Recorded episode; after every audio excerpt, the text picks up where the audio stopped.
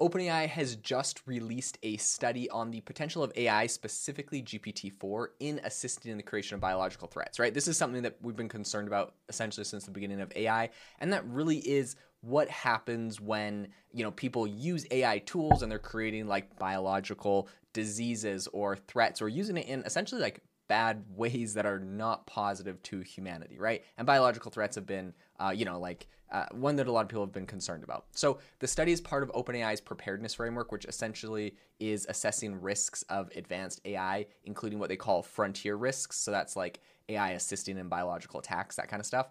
And the study involved over 100 participants. So they had 50 biology experts um, with PhDs and wet lab experience, right? So like this is very serious people. Um, they had 50 students with at least one university level biology course, so those ones are a little bit less uh, experienced, but you know, nonetheless, a lot of a lot of really impressive experts in this 100 participants. Um, the participants were split, split into two groups. So they had a control group with internet access and then they had a treatment group with both internet and gpt-4 access. So the tasks included in the study um, were ideation, acquisition, magnification, formulation, and the release of a biological threat. Right. So really, I mean, this isn't just like anyone. They they find some um, experts in biology, and they're saying, you know, using the internet or the other group using um, GPT four, try to, you know, identify, acquire, magnify, formulate, and release a biological weapon.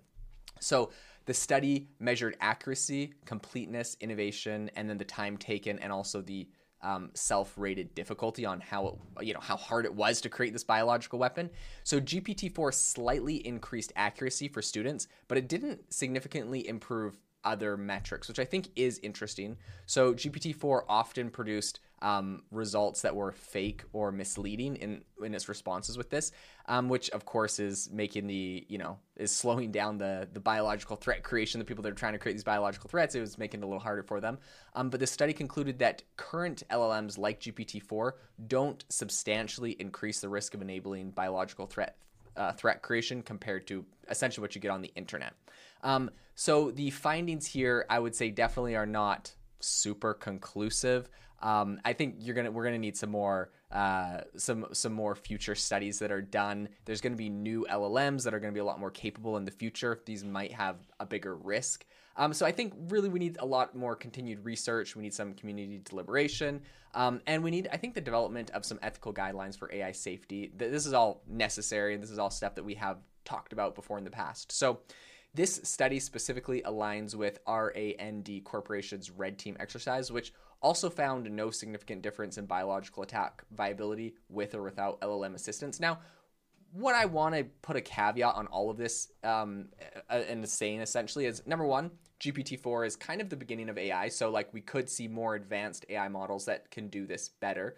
And the other thing that I think is important to kind of talk about here is you can train AI models specifically to do this better, right? This is GPT-4, which is just trained off of all the inter- information on the internet.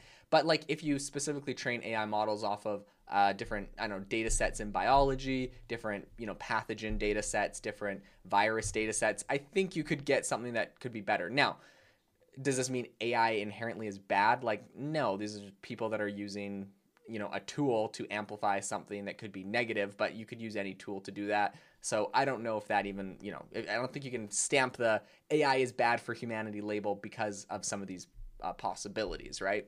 Um, so the white house and the united nations and a bunch of different experts have all given expressed some concerns over AI's misuse in biological attacks, and they've all kind of emphasized the need for more research and regulation. I think this first study here shows that this might not be such an imminent risk that we need to be concerned about today, but you know, this definitely is something that can grow as these AI models get better. Um, and I also don't think that it's like AI in general is bad. It's obviously like if North Korea or some foreign adversary wants to make some sort of bad pathogen um, I don't think AI is going to speed them up that much more than they might be able to get with some uh, with some bio- biology experts and you know they're mad scientists or whoever. So I mean, I, I think AI definitely is something to keep an eye on, but I think people are going to be able to train these models whether we like it or not. So it's going to be interesting to see how this all plays out in the future. I'll definitely keep you up to date um, if any new news breaks in regards to AI and creating biological weapons.